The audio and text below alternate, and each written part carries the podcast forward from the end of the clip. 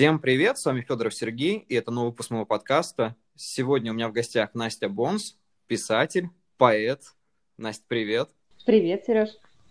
Так, мы с тобой уже на прошлой неделе договорились провести совместный подкаст, и вот сегодня я думаю, что мы начнем и поговорим немножко, и у меня созрел сразу к тебе вопрос. Я не сильно знаком с твоим творчеством, только начинаю с ним ознакомливаться, и буквально сегодня наткнулся на твой роман, который называется «Хромосома». И я хотел у тебя узнать э, немного об этом романе.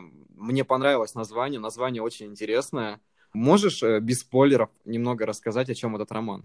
Ну, без спойлеров, все просто, когда слышат название, обычно представляют себе э, ромфант, ну, то есть что-то с элементами фантастики, но здесь больше присутствует мистики. Я мистику люблю больше. Скажем так, без подробностей, чтобы сейчас соображу, как же это сделать-то, и не раскрывая сюжета. Книга говорит о человеке, который то ли привиделось, то ли приснился сон, то ей приснился другой человек либо привиделся другой человек, которого она нарисовала, и впоследствии через время она его встретила, и она не может никак сообразить, то ли это была реальность, и он из ее прошлого, то ли это все-таки ее больная фантазия и все такое. Ну, надеюсь, так без спойлеров получилось немножко. Слушай, это очень интригующе, интересно. Мне нравятся такие темы, когда происходит вот что-то такое около мистическое, и это сочетается прям с романом. Это, я так понимаю, что моменты с любовью в романе. Ну, конечно, нет. В основном я пишу, конечно, любовные романы. Я пробовала писать в других жанрах, но про любовь у меня получается, лучше всего удается. Но это, конечно, не только с моих слов, а со слов читателей. А, я пробовала писать других жанрах, детектив, эм, и пробовала также антиутопию писать. Ну, антиутопия это сто процентов не мое. Стихи я пишу только когда мне не хочется в принципе писать. Ну, то есть это только элемент отдыха такой. А, в 18 лет, мне кажется, писали все стихи, а сейчас как бы это просто чтобы отвлечься, переключиться на какую-то новую тему или с книги на книги, я бывает пишу между книгами какие-то короткие зарисовки, стихи это тоже могут быть. Ну, я считаю, что уметь писать стихи, уметь писать прозу одновременно, это хорошее качество, потому что ну, кто-то именно определяется в чем-то одном. То есть либо он пишет прозу, либо он пишет стихи. Ну, к примеру, мне, допустим, очень тяжело стихи даются. Ну, мне тоже, мне кажется, они тяжело даются. Мне все-таки проза, во-первых, и проще, и мысли она больше раскрывает для меня. Но вот некоторые Э, те же читатели, которым удается писать стихи, они могут мою, мое какое-то творение в тысячу знаков или в тысячу страниц э, уместить в паре строк, передать какие-то эмоции, у них это будет удаваться. Мне пока этого не дано, но я надеюсь, я когда-нибудь этому научусь. И вот у меня созрел следующий вопрос. Мне стало интересно, вот каждого писателя так или иначе вдохновляют какие-то авторы. То есть то, что они читают, что им интересно. У тебя есть, а, допустим, три любимых автора, которые тебя вдохновляют, или хотя бы там один? Нет, ну, я уже много раз говорила, что любимые, любимых у меня на самом деле произведений много, а из авторов я выделяю любимый, не знаю, творец Оскар Уайлд. Э, все его знают по портрету Дариана Грея. Это мое любимое произведение, которое я перечитываю каждый год и каждый раз нахожу для себя что-то новое в оригинале и э, в переводах его читаю. Мне очень нравится его творчество некоторые его воспринимают какой-то, как, ну, как сухой пресный текст, а я немного, скажем так, иначе его осмысливаю. На том же примере портрета Дориана Грея. Это просто кладезь э, цитат всяких, которые могут натолкнуть на новое творение какое-то. Также это Стивен Кинг. Э, мне кажется, у многих писателей Стивен Кинг где-то, где-то, но стоит рядышком. Его книга «Как писать книги» тоже разбита по цитатам. Кинг любимый с детства, книги Томминокеры, мне кажется, это был мой самый один из первых ужастиков, который, не знаю, где-то, может быть, сейчас мелькает э, среди моих мистических рассказов. И э, также книга э, у Кинга «Это кладбище домашних животных», тоже обожаю, не знаю. Ну, это прям классика. Помню. Да, это прям классика, классика, ну, не знаю, ну, скажем так, и Оскар Уайлд, это такие столпы, которые уже проверены временем. А, из отечественных, э, из отечественных я очень любила Лермонтова, ну, то есть Лермонтов и горький, как бы такие авторы у меня совершенно разные, и один на другого не похож. Они вроде все любимые, они один на другого не похож совершенно. В творчестве и в жизни, привычках, скажем так, и во время того, когда они, ну, в период проживания, скажем. Поэтому, не знаю, может, поэтому меня в разные стороны так прет в творчестве потому что любимчики у меня тоже разные. Ну вот ты перечислила трех авторов, и я полностью согласен, потому что вот именно эти авторы для меня тоже были ключевые. Вот портрет Дориан Грея — это прям отличная книга, и я считаю, что еще ни одна экранизация так точно не воспроизвела эту книгу. Полностью согласна, да. Мне кажется, лучше, лучше книги пока нет такой, скажем, визуализации, да, вот как ты ее читаешь и как ты ее визуализируешь по-своему, вот это самая лучшая экранизация. Это вот то, что у тебя в голове прямо сейчас происходит во время чтения. А то, что показывают нам на экране, это все-таки картинка. Именно поэтому, я не знаю, Сереж, согласишься там, со мной или нет, особенно когда мы с автором начинаем рисовать обложки, и многие авторы, не знаю, я в том числе из этих авторов, я не люблю, когда на обложках появляются лица. Ну, то есть я считаю, что читатель должен их нарисовать себе сам и как он их видит. Бывает то, что у них в голове на, на, нарисовалось, не совпадает с тем, что они видят на экране. И то же самое с портретом Дариана Грея. Ну, совершенно, скажем так, еще не дотягивает до того, что рисует сам себе читатель. Да, потому что одна большая разница, когда ты приходишь э, смотреть фильм, тебе уже показывают все готовое, то есть именно у тебя сохраняются образы персонажей такими, какими их сыграли актеры, а когда читаешь книгу, ты сам воображаешь себе каждого персонажа. Ну, то есть как бы тут, да, такая разница есть. То есть фильм, а, он тебя ведет по прямой линии, то есть там есть начало, есть конец, и все происходит так, как должно происходить по замыслу режиссера. А когда это создает автор, ты уже додумываешь про себя какие-то моменты. То есть у тебя больше воли фантазии становится. Ну, мне так кажется. Да, вот я недавно посмотрела фильм, э, кидала многим сторис, чтобы посмотрели. «За пропастью воржи» называется про э, роман, скажем, который сыграл большую роль, э, ключевую в истории. Ты про Селлинджера? Да, про Селлинджера над пропастью воржи. И а, там был такой момент, мне именно понравился этот фильм чем. А, там многие моменты писательские, скажем так, загонки, не загонки, закидоны наши были прям очень, очень часто проскальзывали в фильме. И там был такой момент, когда Селлинджер не мог договориться с издателями об обложке. Я не знаю, смотрел ты этот фильм или нет. Он очень был против, чтобы на обложке был человек в красной шапке. Очень был против. Он, он как раз-таки спорил с издателями о том, что не должно такого быть. Читатель должен сам себе рисовать. Поэтому на, на обложке должно быть что-то нейтральное или абстракция, или еще что-нибудь. Да, я полностью с этим согласен, потому что нужно все равно оставлять долю фантазии, воображения читателю. Как-то вот бывают такие многие люди, которые делают обложки уже, ну, я не знаю, настолько, когда ты берешь ее в руки, ты понимаешь, как будут выглядеть главные герои уже в представлении автора, там, или в твоем представлении. Мы буквально вчера с одним человеком разговаривали на тему писательства, и я сегодня немного размышлял об этом, и у меня возник вопрос, как у тебя обстоят дела а, с обратной связью от твоих читателей? Вот э, насколько тебе это важно вообще? Какая у тебя обратная связь? Часто ли ты поддерживаешь с ними контакт? Вот. Ну, а вопрос хороший. Э, у меня в сравнении, да, я с февраля прошлого года появилась в Инстаграм. У меня в сравнении три книги. Э, три романа. Один, который я сразу начала выкладывать в Инстаграм, и обратная связь по мере нарастания моего профиля начала появляться мгновенно, и то есть этот роман поддерживали мои читатели.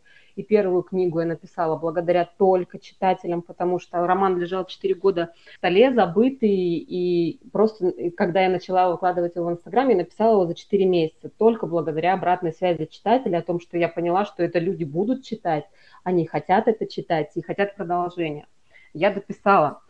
Вторая книга, которую я закончила недавно, ну, то есть она была полностью написана в телефоне и э, выкладывалась в закрытом профиле Telegram, а потом только опубликовала я ее на ридера. Ну, то есть обратная связь, по сути, была закрыта от читателя, но я продолжала писать. Но это, тем не менее, та книга, которая собрала самое большое количество откликов по, не знаю, в директ, в личные сообщения. Меня столько читателей в жизни не бомбило из-за книги и просила и требовала продолжения. И такой широчайший отклик я по отзывам получаю до сих пор. Ну, то есть книги абсолютно по-разному предоставлялись читателям, и я совершенно разные получала от них обратную связь. Там в виде комментариев, а тут просто везде, и на почтах, и в личные сообщения.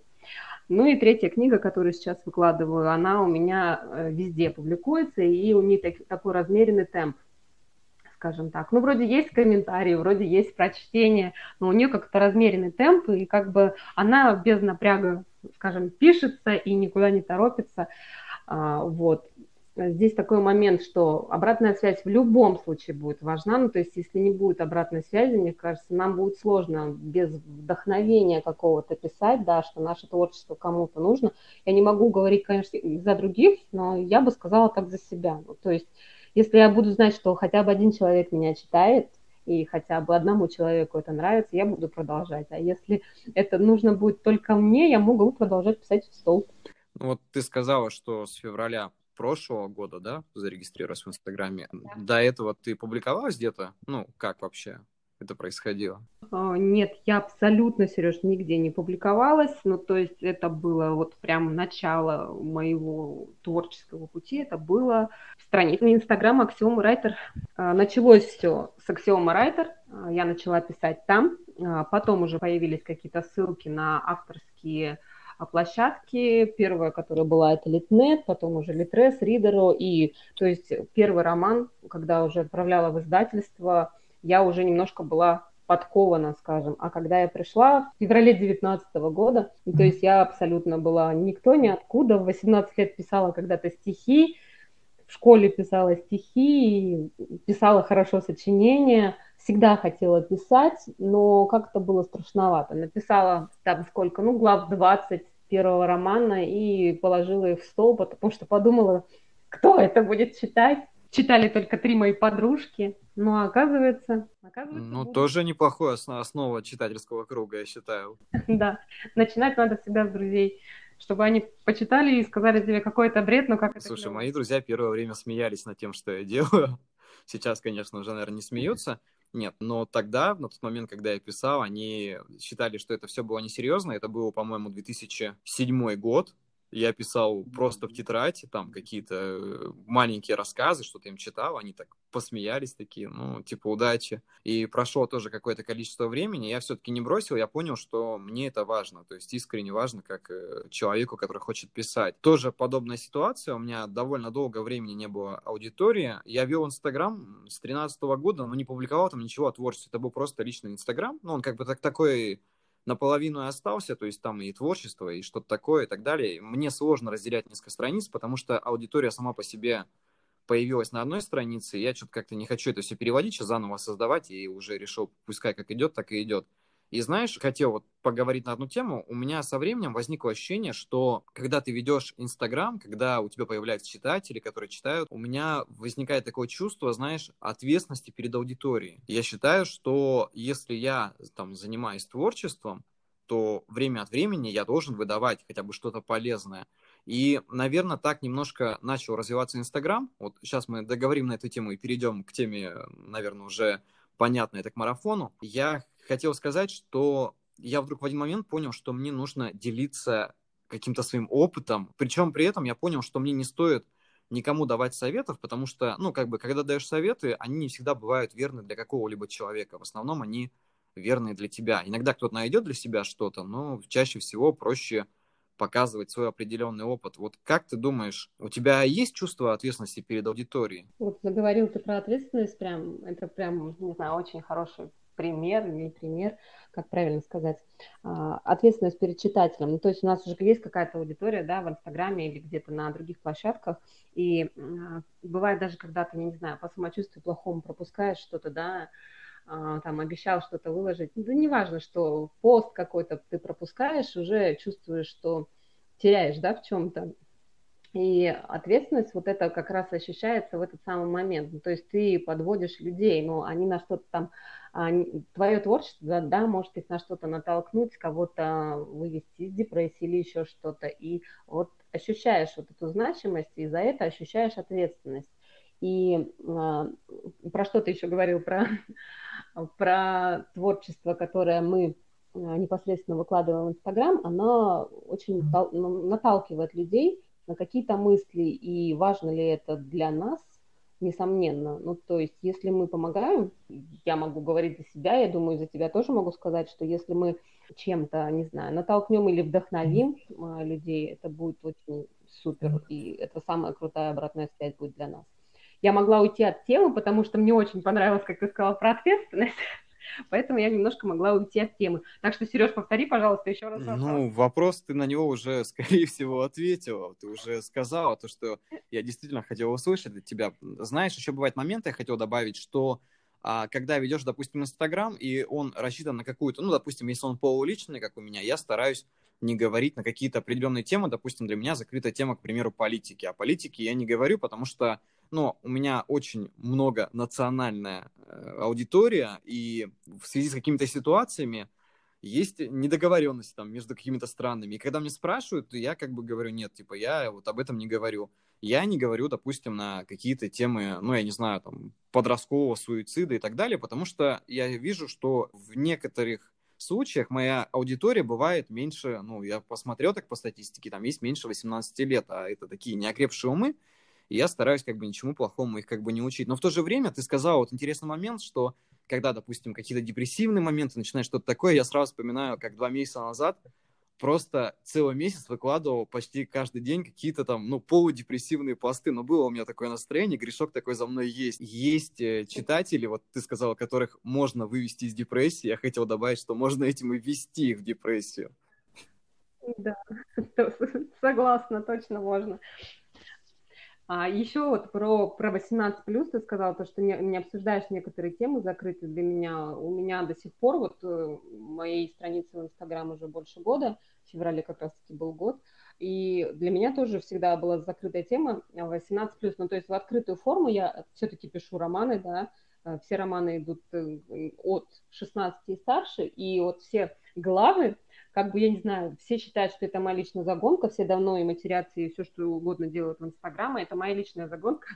У меня профиль открытый, и все посты 18+, я выкладываю только на авторских площадках. Я не выкладываю их в Инстаграм.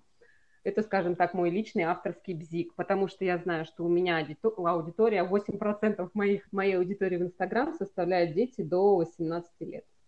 Поэтому я думаю, вот это вот, скажем так, наша забота, да, не знаю, может быть, это бзик, но я считаю, как, не знаю, как мама сама, да, что это лишнее. Бывают некоторые темы, не только это 18 плюс или политика, еще какие-то некоторые темы, которые касаются лично человека, каждого, да, у каждого там религия или еще что-то свое есть. Я думаю, такие темы все-таки надо опускать или мягко обходить стороной. Это как бы авторское Э, деликатно. Просто многие создают страницы, допустим, пишут прозу, либо просто пишут какие-то размышления, и у них идет э, такое развитие в плане того, что оно основано на негативе, то есть все время основано на том, что нужно какую-то тему привести, которая будет, э, ну, я не знаю, будоражить другого человека не в плане того, что она сделает ему приятно, а в плане того, что она его заденет. Как бы, с одной стороны, это правильно, потому что ну, знаешь, и черный пиар тоже пиар, как бы, и как-то можно этим заниматься. Но в то же время, как бы, я считаю, что на этом можно начать паразитировать, поэтому стоит как-то воздержаться от таких вещей.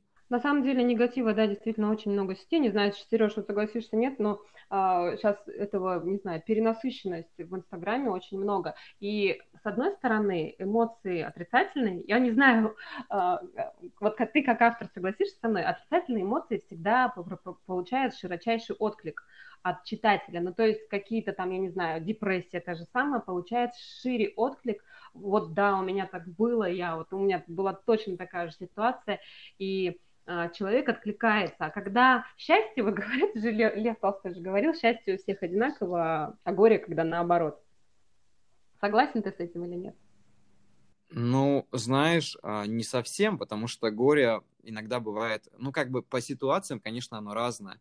Но я просто помню первое время, когда писал первые такие блоги о том, что, ну, допустим, у меня происходит, это были такие обрывки непонятных чувств, там, чего-то еще, у, него не было, у них не было какого-либо конструктива, и многие люди читали и говорили, вот, знаешь, я, конечно, немного не понимаю, о чем ты пишешь, но я это почувствовал, и вот я как бы разделю с тобой, грубо говоря, твое горе, потому что у многих бывают такие вещи, что знаешь, а, депрессия, вот эти депрессивные посты или там какие-то, где что-то происходит у человека, они более живые, что ли?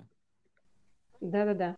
Ну, эмоционально они более живые, не знаю, пропитаны этим, и люди это чувствуют, не знаю, на какой-то подкорке, и они, может быть, поэтому у них такой отклик.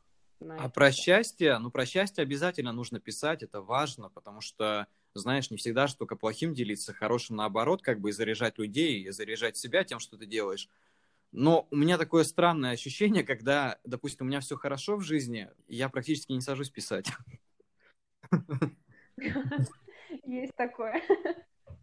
Есть такое, на самом деле. Ну, то есть вот это вот состояние подталкивает тебя к творчеству, ну, в смысле, негативное состояние. А когда ты счастлив, по сути, у тебя нет времени чем-то там писать, делиться и Ты находишься в этом счастье.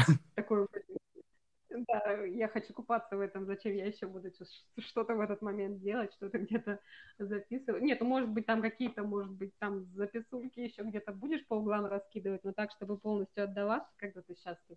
Хочется все-таки нырять и купаться, да, а не наслаждаться так на Ну, знаешь, многие же бегут а, как бы в творчество от каких-то своих либо проблем и стараются вот начать писать и выпускать это все.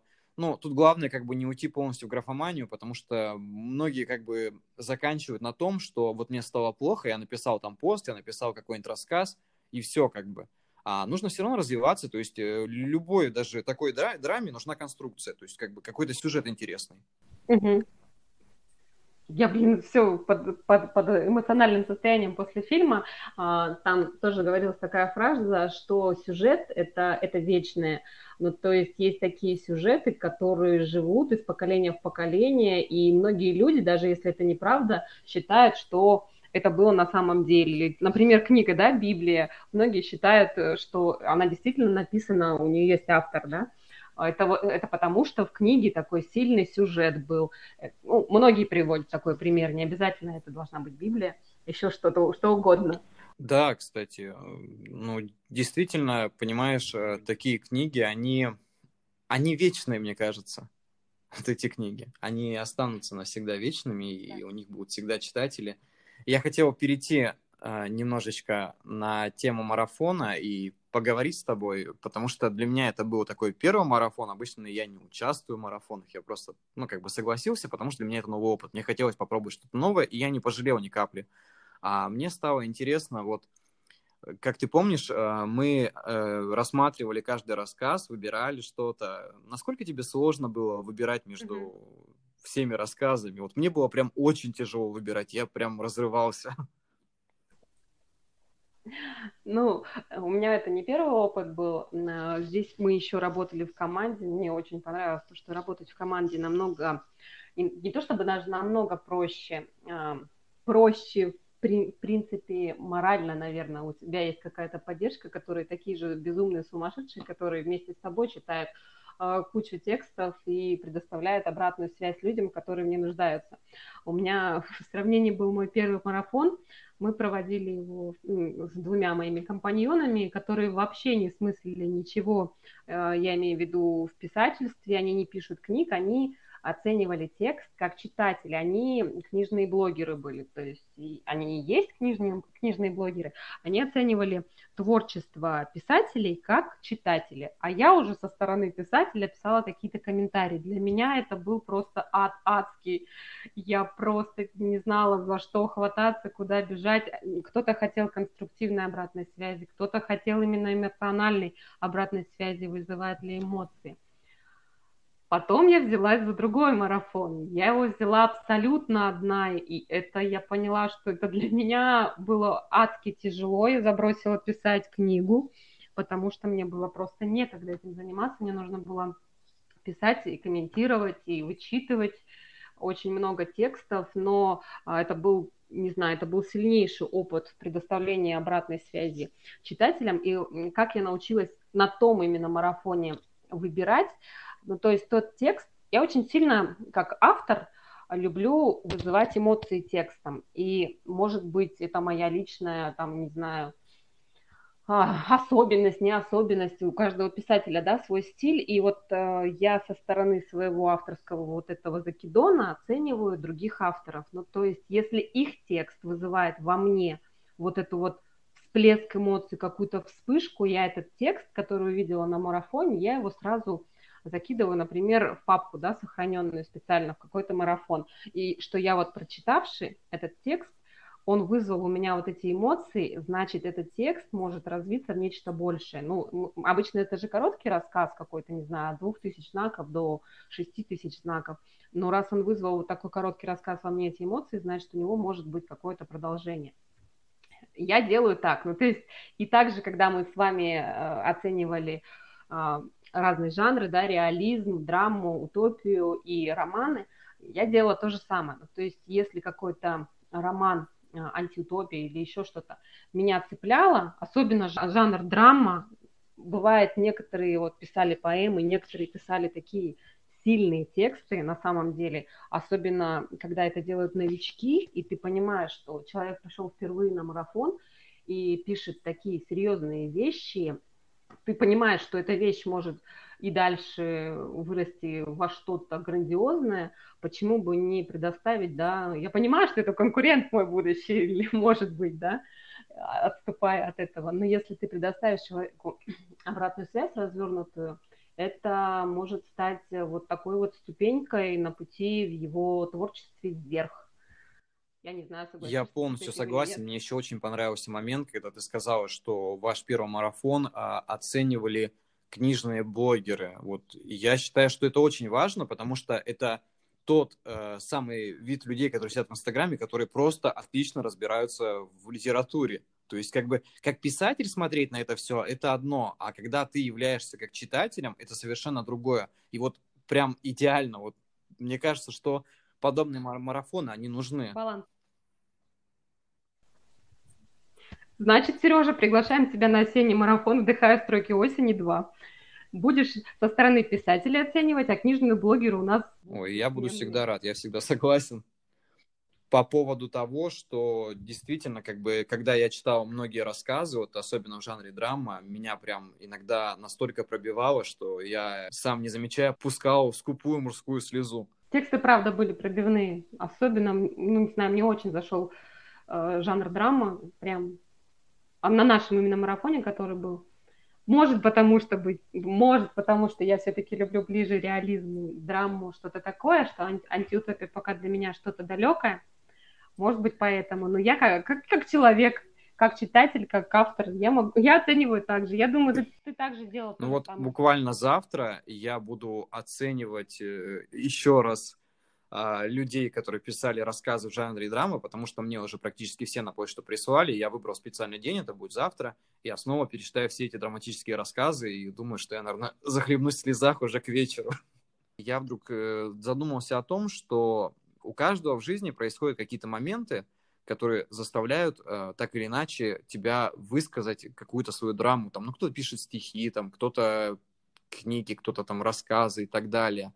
И вот они ловят от этого, знаешь, вдохновление, а сами этого порой не понимают. То есть как бы из таких драматических историй возникают ну, настолько сильные произведения, что мне кажется, что эта драма просто должна была случиться в их жизнях.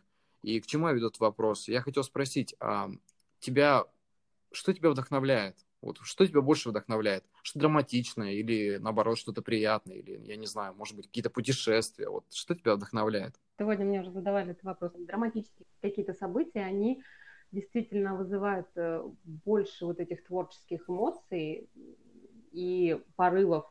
Но когда вот таких моментов нет, не всегда же мы в депрессии, слава богу, и не всегда у нас все плохо, и не всегда начальство на нас на работе орет там или еще что-то. Не всегда этот негатив, слава богу. Вот. Что вдохновляет? Э, путешествовать, ну, не знаю, только если природа, в небо посмотреть, подышать. Меня очень вдохновляют дети, разговоры детей. Я очень часто а, кидаю в сторис какие-то фразы детей, вот, ну, на памяти, что сейчас вот прям всплыло, а, «Мама, да я тебя обниму, ты у меня очень стеклянная». Вот это вот такая простая фраза, которая в себе заключает, да, какую-то хрупкость человека, и из этого можно написать рассказ, и, не знаю, еще на что-то. Это очень сильная мысль на самом-то деле. Да. Ну, то есть э, детей очень слушать люблю, очень люблю сидеть, ну, не знаю, до периода коронавируса как-то сидела то ли в Макдональдс, то ли в KFC, и слушаю девочку, разговор с, папой, а она говорит про то, что там вот, допустим, да, газировка, еще что-то, они обсуждают эту, сладкую вот эту воду газированную, и она говорит, папа, если эта вода вредная, то зачем люди ее придумали? Ну, вроде бы простой вопрос, да, на самом деле, а сидит взрослый человек, кто услышал вот так вот и задумался, на самом деле, зачем придумали то, что вредно, и тоже наталкивает на какие-то мысли. Поэтому я детей слушать обожаю. Чужие разговоры бывают, какие-то обрывки фраз, или там, не знаю, разговор на улице, какой-то крик, чья-то ссора, тоже может натолкнуть на какую-то историю, рассказ. А бывает и истории а, тех же знакомых, друзей, не все истории обо мне, просто когда Видишь, я еще пишу любовные романы, и многие думают, что все романы там сто процентов обо мне, сто процентов. Вот у меня там чуть ли не 7 мужей, 12 любовников и целый гарем, с одним я рассталась, с другим сошлась и так далее. Ну, это... Такая динамичная жизнь. Правда, да, да.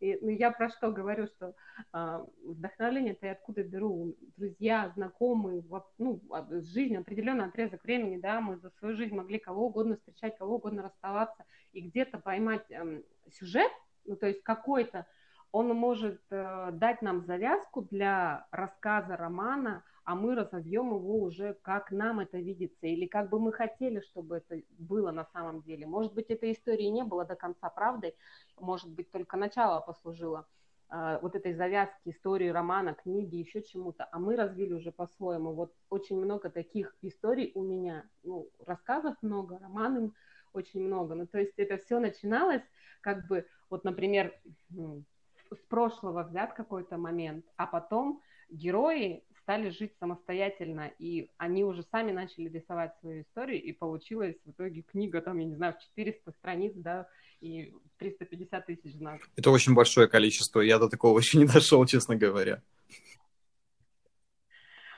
Ну, у меня первая книга просто 400 э, страниц, как раз-таки около 400 тысяч знаков. Первая книга, э, вторая книга пока что, которую я дописываю сейчас, она пока на, на серединке держится, 250 тысяч знаков, и которую завершила роман, он короткий, но тем не менее эмоциональный.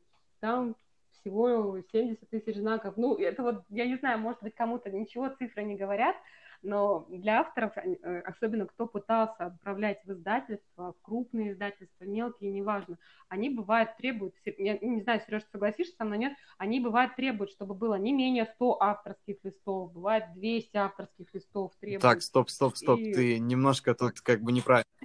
Не 100, а, по-моему, 20 авторских листов. 100 авторских листов — это безумное количество, это война и мир, наверное. да, я заговорилась, да. Это война и мир, нет. да, ты прав. А, ну, то есть минимальное количество у них какой-то листов, авторских листов и обычное количество листов. У некоторых издательств есть требования. И бывает э, произведения какие-то, не, я не говорю сейчас о сборниках, я говорю именно о законченном произведении, о романе. И бывает, ну, не вписывается ни в одно издательство, да, книга. Но она же имеет место быть. Э, и вроде как и писать там что-то лишнее, как я имею, я имею в виду дописывать какие-то главы, стискивать, добавлять воды, я не вижу смысла, и лучше сделать сборник. Я не знаю, ты, я видела, что у тебя тоже, по-моему, У меня сборник, два да, сборника Сереж? рассказов, да. Ну, ты собирал их по количеству знаков или просто собирал вот то, что они по теме? А, я собирал их, наверное, по периодам жизни больше. Ну, вот первый сборник, который выходил у меня, он выходил вообще в формате А5. Это же маленькая книжечка. То есть, в принципе, там рассказов было, ну, я не знаю, mm-hmm. может быть, 30-40, может быть, чуть меньше.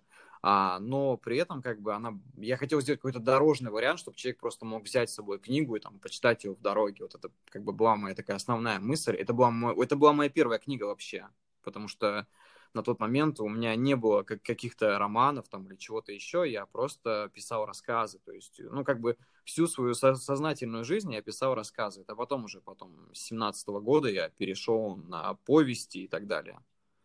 Я считаю, что да, что, видишь, mm-hmm. ты сказала по поводу воды, я считаю, что действительно, когда пишешь что-то, и вот когда издательство не берет тебя, допустим, по объему, то есть говорят, ну, там, от 7 авторских листов, там, от 9 авторских листов, и иногда кажется, я вообще удивляюсь, как люди пишут э, такое огромное количество, при этом не вставляя туда много воды, потому что обычно, когда, ну вот сейчас мы работаем с редактором над последней книгой, я решил, ну, как немного иначе подойти к этой книге, чтобы на ней конкретно поработал редактор. И там столько воды убрали на самом-то деле, и ну, я считаю, что если бы она оставалась, наверное, она немного ухудшала книгу действительно, но при этом книга стала чуть меньше. Но я думаю, что, в принципе, с описанием я поработаю, это не проблема время еще есть, но все же вот с водой, да, это прям такая большая проблема, и издательства действительно, они ставят определенные условия. Меня, допустим, пока еще ни одно издательство не взяло, но как бы я сильно на этой теме не заморачивался. У меня было такое, то, что ну, я высылал свои рукописи, и один раз я получил ответ о том, что мой формат не подходит под их издательство, то есть им просто жанр некуда воткнуть. Э, а второй раз, э, по-моему, я просто не получил ответа. И я хочу в дальнейшем тоже попробовать, но для этого нужно написать что-то действительно объемное. То есть все-таки подстроиться, наверное. Я понимаю, что сейчас в основном вопрос ты мне задавал, но раз мы заговорили об Конечно. этом, можно я тоже вопрос задам. А, вопрос такой, как писателям, да, я, я понимаю, что сейчас очень развит сам издат, и в основном мы сейчас почти все писатели продвигаемся с помощью самоздата, и очень это, э, скажем так, хорошая тропа для нас. Но вообще, как ты думаешь, как писателю нужно относиться к отказам от издательства? Ты проговорил такую фразу, что тебе издательство ответило по жанру. Я, я помню, что у меня тоже самая ситуация была, когда я отправляла книгу просто везде, просто во все издательства, и мне тоже приходило такое подобное письмо о том, что вы не проходите по жанру, мы, допустим, там занимаемся, там, не знаю, очерками какими-то, они перечисляли какие-то жанры, в которые действительно книга моя, ну, ни капли не вписывалась. Так вот вопрос, как ты думаешь, а, как писателю современному относиться к отказам от издательства, и чтобы это не влияло на его творчество? Я считаю, что к отказам нужно ну, никак не относиться, потому что они так или иначе будут. Если сильно заморачиваться, там думать, ой, меня не взяло издательство, я такой там никудышный писатель, то это же неправда. То есть это ты можешь быть хорошим писателем, но ты можешь писать не объемные текста, к примеру ты можешь не подходить по каким-то другим критериям в издательство. У тебя, может быть, там издательство хочет серию книг, а у тебя одна книга. Ну, вот мы в прошлом подкасте разговаривали э, с Джоном, и он сказал то, что они берут, но при этом им нужно знать, что у тебя есть определенное продолжение книг. Ну, как бы, либо у тебя будет серия, либо ты вот, вот-вот после этого можешь написать еще один роман, допустим, который они опубликуют, потому что они редко берутся за такие книги-одиночки. И поэтому я считаю, mm-hmm. что ни в коем случае из-за этого расстраиваться не надо, потому что рано или поздно какое-нибудь издательство да возьмет. То есть, как бы, знаешь, можно целый год высылать каждый месяц в определенные издательства свои рукописи, рано или поздно им, наверное, а, надоест, и они сдадутся. А по поводу того, как продолжать свое творчество после этого, ну, я считаю, что, знаешь, для меня вот понятие такое, у меня такой резонанс в голове произошел, наверное, пару лет назад, я не понимал, что такое сам издат. Я не знал, что такое сам издат. Мне казалось, что если человек пишет, ну, как бы сам издат э, для меня изначально был каким-то ярлыком на творчестве, потому что все это говорят, ой, ты что, сам издатник там, и, ну, вот, типа, вот там и люди издаются, а ты сам издатник. Я знаю сам издатников, книги которых скупаются лучше, чем людей, которые издаются через издательство. Затраты меньше Я того, сколько они окупают. То есть, как бы они, допустим, вкладывают книгу, ну, пускай там на печать выходит, ну, 20-30 тысяч, грубо говоря, и эти суммы у них хорошо отбиваются и так далее, и т.д. и т.п. Поэтому, в принципе, как бы каждый находит себя в чем-то своем. И мне кажется, что не нужно вот так ставить себе такое мнение, что, ну, допустим, одного человека взяли в издательство, тебя не взяли, и ты весь такой расстроился, там, никудышный или никудышный. Зачем об этом вообще думать? Это, ну, это неправильно, потому что ты творческий человек, и сейчас многие, допустим, книги, которые продаются, я уже не первый раз об этом говорю, в прошлых выпусках тоже говорил, многие книги, которые продаются в книжных магазинах, допустим, а, они стоят на полке, там, новинка, или там бестселлеры, или там что-то такое, или там книга месяца, это больше такие финансовые проекты.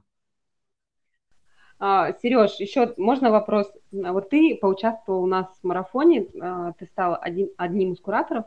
А, как ты думаешь, марафоны важны именно в поиске идей или поиске сюжетов? Вот ты прочитал а, столько рассказов, да, мы собираем сборник. Как ты думаешь, именно марафоны как тренировка питатель, э, писательских уже э, навыков работает эта схема или не работает это все, скажем так, так, ты можешь отвень. найти для себя в любом рассказе какую-то деталь, которая поможет тебе написать свой рассказ. Я считаю, что я извлек для себя какие-то моменты. К примеру, был момент, когда я читал рассказ. Эм, честно говоря, я не помню, кто был, был автором этого рассказа, и он был написан довольно просто.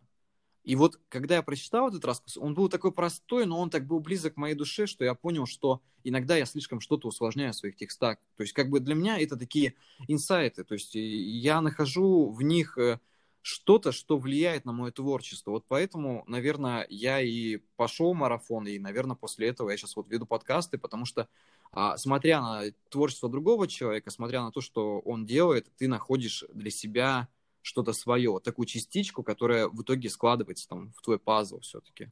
Да, и про простоту в тексте я с тобой полностью согласна, перечитывая даже ту же свою первую историю, я к ней сейчас, спустя время, отношусь совершенно по-другому. Для меня она такая простая, ванильная, скажем, с таким напылением розовых бабочек, а, то есть последующие книги, они такие более жесткие, но а, в то же время они больше настоящего в них, что ли, и вот именно больше жизненного. И, может быть, поэтому отклик на последующие книги уже шире, потому что мы, ну, не знаю, я, нач... я начала писать, мне кажется, проще, чем я это делала и загонялась на первой книге. Поэтому твоя вот эта вот фраза, что мы реально, бывает, загоняемся писатели, и такие фразами мы просто не общаемся в быту, и поэтому у нас обычный читатель думает, да боже, да я никогда бы в жизни не сказал, зайдя в лифт, не соблаговолить или вы там подвинуться или нажать кнопку, да. Ну, это я сейчас, ну вот, конечно, наверное, для этого и нужны эти бета-ридеры, да, которые смотрят твой текст перед публикацией да, и находят да. в нем что-то такое. Вот редактор, когда работает с моим текстом, он говорит, вот зачем ты написал вот здесь э, такой диалог. Так не говорят в жизни, вообще не говорят. Зачем ты это пишешь? Что с тобой происходит? Что с тобой не так? И я начинаю перечитывать его слух и понимаю, что да, действительно, его можно было намного упростить. И так, ну, как бы вообще не стоит делать. И вот ты сказала про первое творчество, у меня тоже к тебе возник вопрос, а у тебя никогда не возникало ощущения, вот когда перечитывая свои прошлые романы, ты бы не хотела что-то в них исправить? А, ну, вот даже даже первая книга, я ее люблю, наверное, потому что она первая, но я, мне кажется, если бы мне дали время, кучу-кучу, я бы уже ее переписала на новый лад, и, возможно, бы я пришла к той самой первой концовке, которая должна была действительно быть у этого романа. Но я этого делать не буду, потому что она такая, как она есть, я разрешаю ей жить такой, какой я ее написала первый раз. Вообще, думаю, да, у меня есть такое, потому что каждый раз, когда мы книгу перечитываем, даже как читатели, мы перечитываем ее в разный момент, например, жизни. Когда мне было 15, я читала, да, Оскара Уэлда, я там видела одно, для меня там это был страшный человек с тысячами грехов, а сейчас я воспринимаю эту книгу совершенно по-другому. То же самое и с моей собственной книгой происходит. Я воспринимаю ее иначе. Ну, то есть на этапе начальном мне казалось, это вау, это что-то космическое, а сейчас, мне кажется, это была всего лишь, ну, как бы ступенька. А, я отношусь к ней с теплотой, а, но я считаю, что она была только началом моего творчества, и я понимаю, что я могу писать сейчас, на данный момент, лучше, и могу еще что-то дальше выдать э, намного грандиознее. Я, не знаю, я прекрасно тебя понимаю, потому что последние несколько недель я записываю вслух э, свою вот первую повесть «Катарсис», и, знаешь, иногда даже произнося какие-то фразы, я их немножко вслух переделываю, потому что, ну, я понимаю, что там нужно было что-то изменить, но в то же время я бы, если даже перевыпускал эту книгу, допустим, делал какой-то дополнительный тираж, я, может быть, исправил какие-то ошибки, которые нашел, но в целом я ничего бы не менял, потому что ну, знаешь, она может быть со своими недостат... недостатками, но она такая родная. Да, да, да, вот, вот я вот полностью с тобой согласна здесь даже вот просто потому, что в нее вложено столько труда, да, и на тот момент мы же вот, на тот момент оценивали, когда мы же воспринимали ее иначе, она действительно становится родная, что переделывать родного человека же не будешь, вот примерно ты относишься так же, как к живому человеку, к своей первой книге. Зачем ее переделывать? Да, ошибки какие-то грамматические, действительно, может быть, где-то стилистические, поправить можно, но... Да, я считаю, что это правильно, потому что и текст должен оставаться таким, каким ты его сделал. И я думаю, что это хороший, вот, наверное, такой совет все-таки э, нашим слушателям. Да.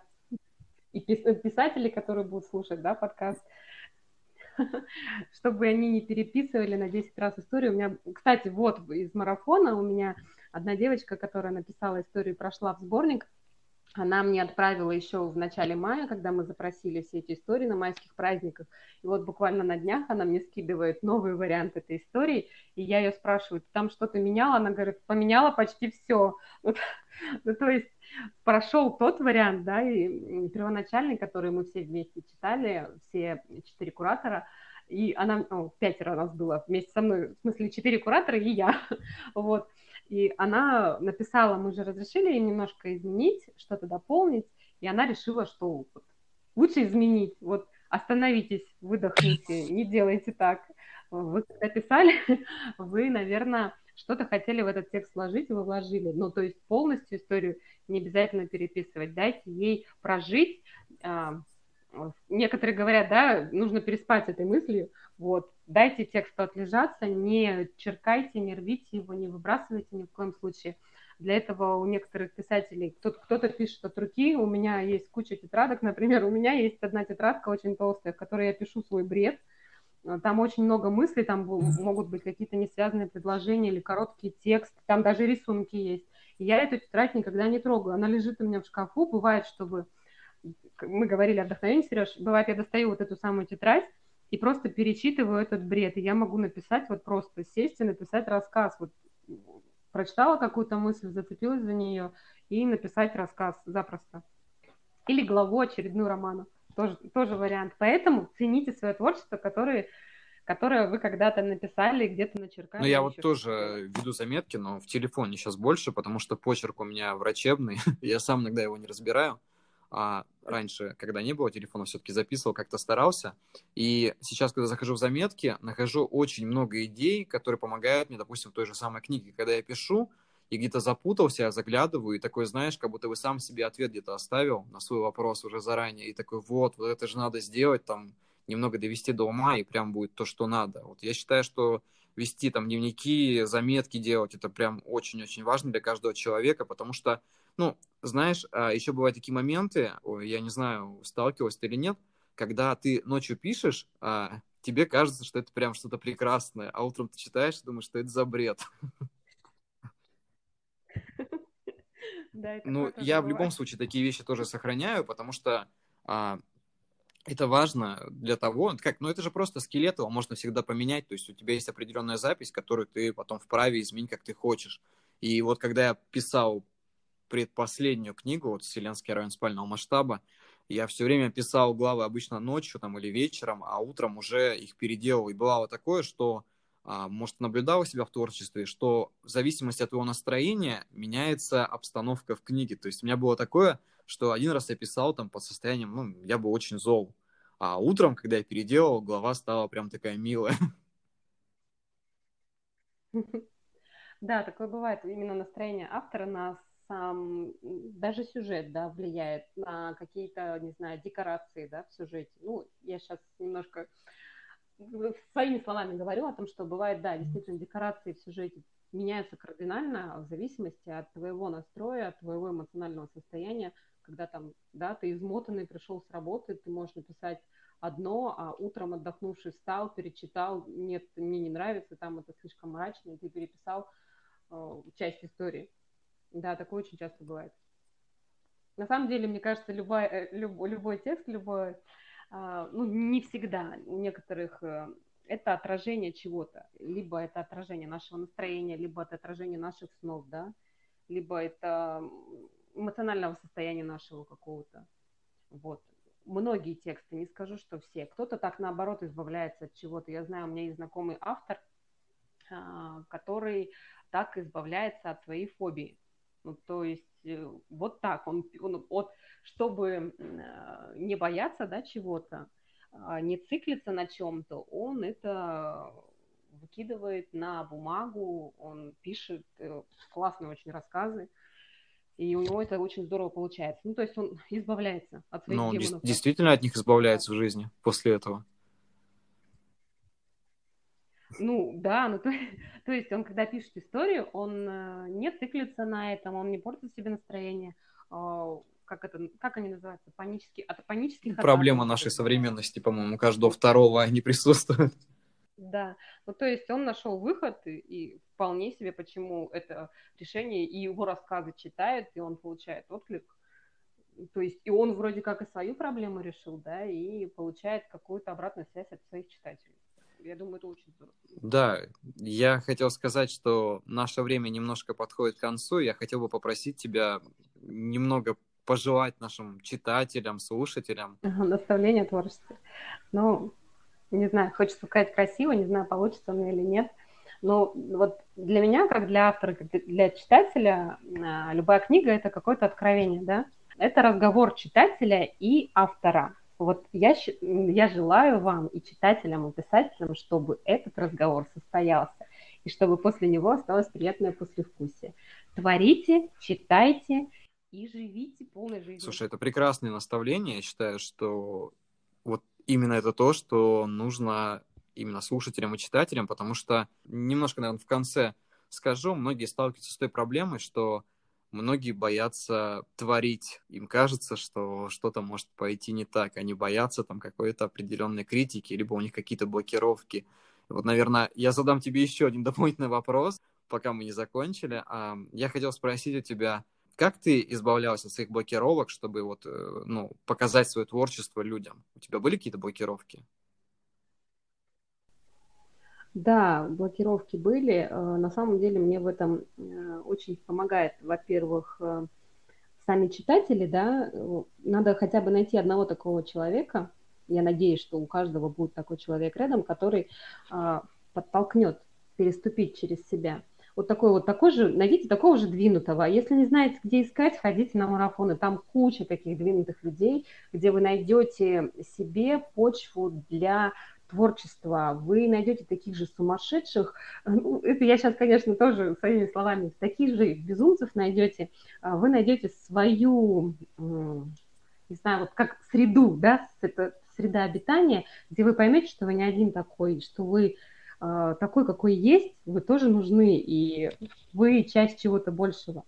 И вы будете творить, и у вас будет хороший пинок. Это марафоны, вот в части блокировки, они очень помогают снять этот самый блок. И слушайте музыку. Музыка бывает лечит, и тоже она дает выйти из этого. Я вот очень часто, мне помогает, я понимаю, что у нас мало времени осталось, но меня прет, как говорится, я люблю очень слушать Моцарта. У него есть реквием по мечте. Вот слушая эту музыку, вот реально тысячи историй рождается, когда ты слушаешь ее на всю.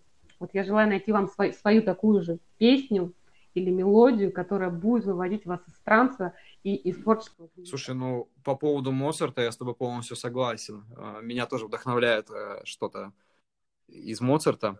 С реквием, наверное, она такая самая распространенная, она самая прекрасная. И меня очень вдохновили слова твои, когда ты сказала по поводу того, что нужно найти такого же сумасшедшего. И я считаю, что да, в этой жизни всегда нужно найти людей, с которыми ты будешь вот на такой волне, и ты будешь развиваться. Да. Прям правильно. очень вдохновило. Спасибо тебе, что пришла. Я думаю, что это не последний наш выпуск, нам еще есть о чем поговорить. Спасибо, Сереж, что позвал. На самом деле очень было приятно поговорить. Вот, надеюсь, что я справилась с первым нашим эфиром. Это был мой первый подкаст, мне очень нравятся они. Я буду я... тебя еще звать, мне очень понравилось, как ты рассказываешь. Это я так спойлерю. Так, ну, будем потихоньку прощаться тогда. Спасибо тебе, что пришла. Спасибо всем.